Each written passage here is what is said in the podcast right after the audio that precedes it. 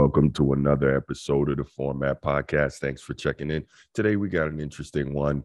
Definitely wanted to comment on this. Um, so Grant Hill is, I'm not going to call him an all-time great NBA player. He was on the path to be in the uh, mid to early, mid to late 90s, but a number of uh, devastating injuries really derailed his career. He's probably an all-time, not probably, he's an all-time great college player, and really had the ability and like I said was on the path to be an all-time great NBA player but some things just aren't in the cards. But with that he's man he stayed around the NBA for a tremendous amount of time both as a player then as an executive and now I think as a, a part owner a minority owner possibly of I believe the Atlanta Hawks. So he's really an ambassador for the game of basketball and the, and the NBA has done a ton of commentary work as well. So the reason I bring up Grant Hill, he made some um, really interesting comments the other day uh, on JJ Redick's podcast, and so Grant Hill is one of the one of the few people who's had the um, the I don't know if you want to say the pleasure, the ability. Um, he's had the experience to have played against and guarded Michael Jordan, Kobe Bryant, and LeBron James, so he's able to give um, very he's able to give uh, commentary on the three of them, how they compare, and realistically, he always gets the question of who's better. You know, he he has that ability though, that rare ability, as one of the few people who was able to line up against all of them. I think McGrady was another one.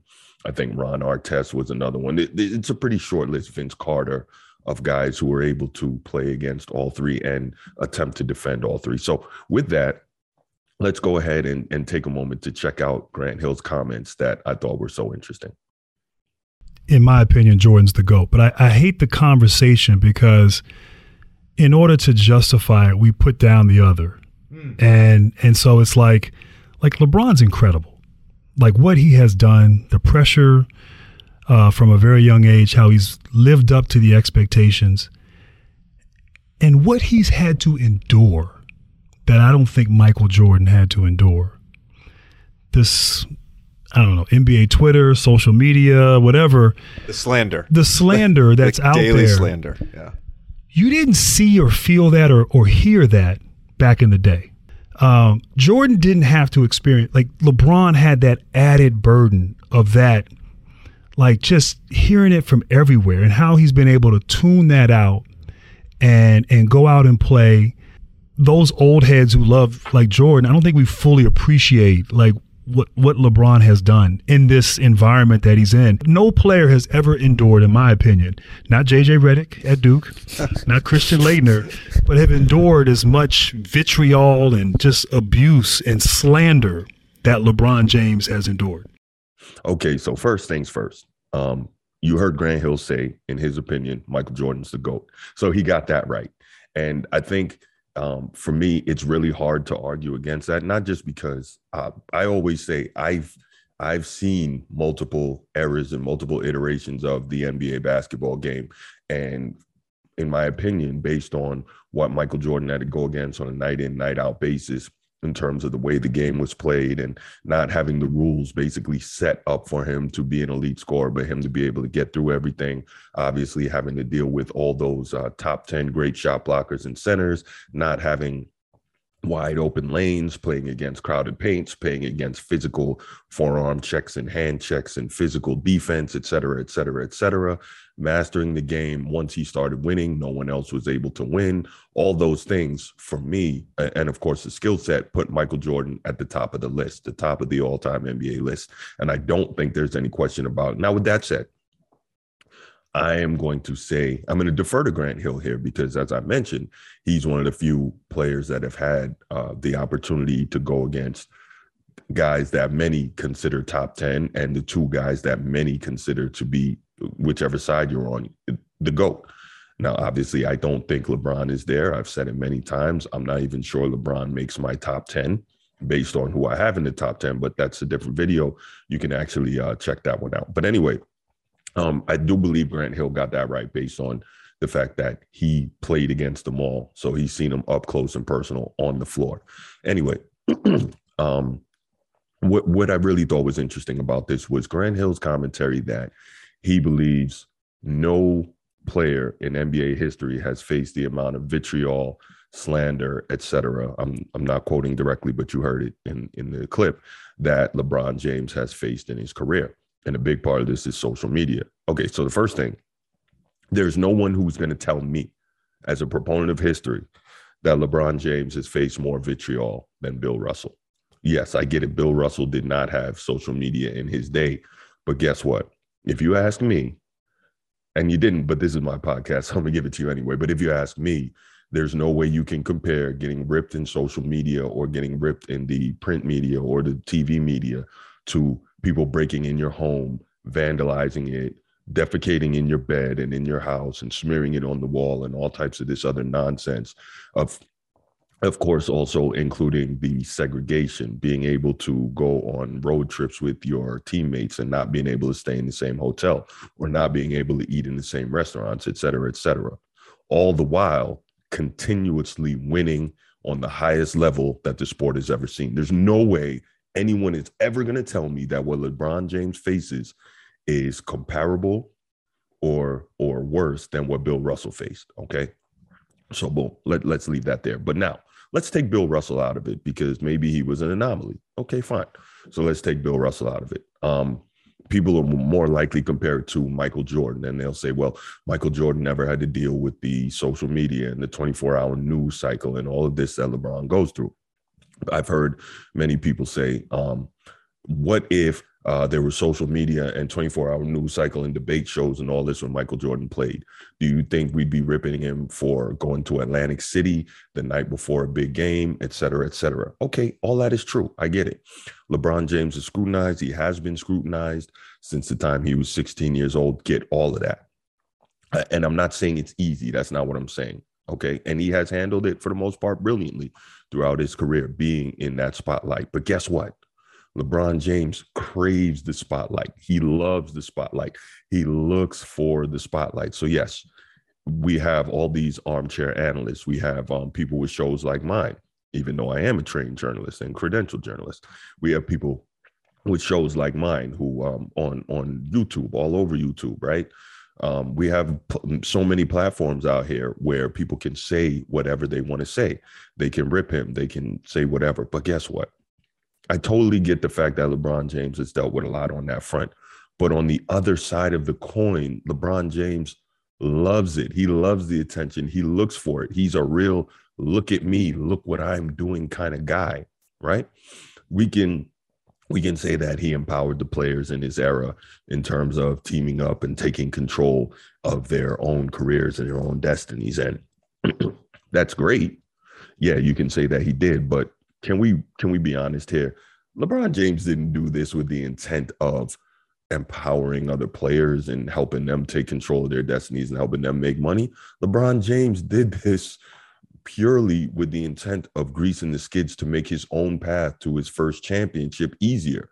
And as a byproduct, other people were able, other players were able to kind of follow the roadmap and and follow that plan and say, well, LeBron used these tactics and did it this way, so this works. You know, this allows me to make more money. This allows me to get to where I want to be and play with the teammates I want to play with, and all that's cool, right? All that's cool, but let's not act like LeBron had some tremendously altruistic, uh, um, um, some tremendously altruistic uh, um, uh, plan in mind in terms of empowering all the players in the league. That's not what that was about. That was about greasing his own skids to make his own path to the championship and multiple championships easier. So, you know, let's let's stop that narrative. Um, secondly, the other thing I like to look at is do we really think that LeBron doesn't love social media? Of course he does. When he makes his Instagram posts, he's got tons and tons of followers. I think he's got the most followers of any American athlete and probably um, a top 10 sports follow on Instagram. So he uses that to put out his messages and Twitter. He uses social media to put out his messages, which he should. He's he's got the following, he's got the attention. Why wouldn't he? So, you know, he's a real look at me guy. He puts out his messages. Um, he says his slick little things. He also promotes his businesses and he promotes the good things that he does in the community. But what I'm trying to say is we can't on one hand say, "Oh, LeBron James is so special because he has to has he has had to deal with all the vitriol and everything that comes with social media and the 24 news 24 hour news cycle through his entire career and since he was 16 years old." But on the other hand, we just ignored the fact that he uses it for his own purposes as well. Well, in life, there's good and bad and everything, and one hand washes the other, and things come with what they come with. So he we can't we can't laud him for taking advantage of it, but then you know say that he deserves sympathy because he gets what comes with it. That doesn't make any sense to me. Um, we we talk about the fact that he was uh, what's the word I'm looking for? We talk about the fact that he was for a brief a couple of years one of the most hated players in American sports because of his decision and his move to Miami. Okay. Did any of us think about maybe it's the way that he did it? LeBron, what's your decision? Um, in this fall, man, it's, it's very tough. Um, in this fall, I'm going to take my talents to South Beach and um, join the Miami Heat.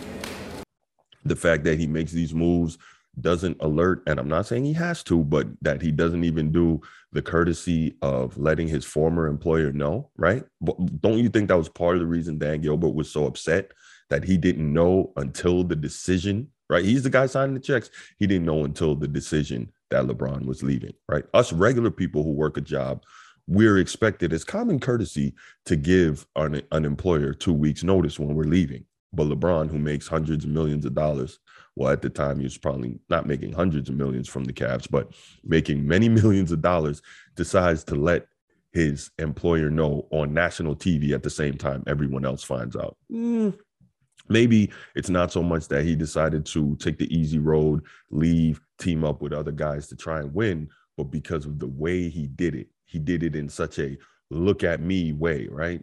And I'm taking my talents to South Beach. Okay, cool. You want to take your talents to South Beach? That's fine. But you could have let your employer know, right? Now he he couched it beautifully in true calculating LeBron fashion by uh, you know, letting the proceeds go to the Boys and Girls Club. That was a pretty slick move. But again, I think he knew the backlash that was going to come with it.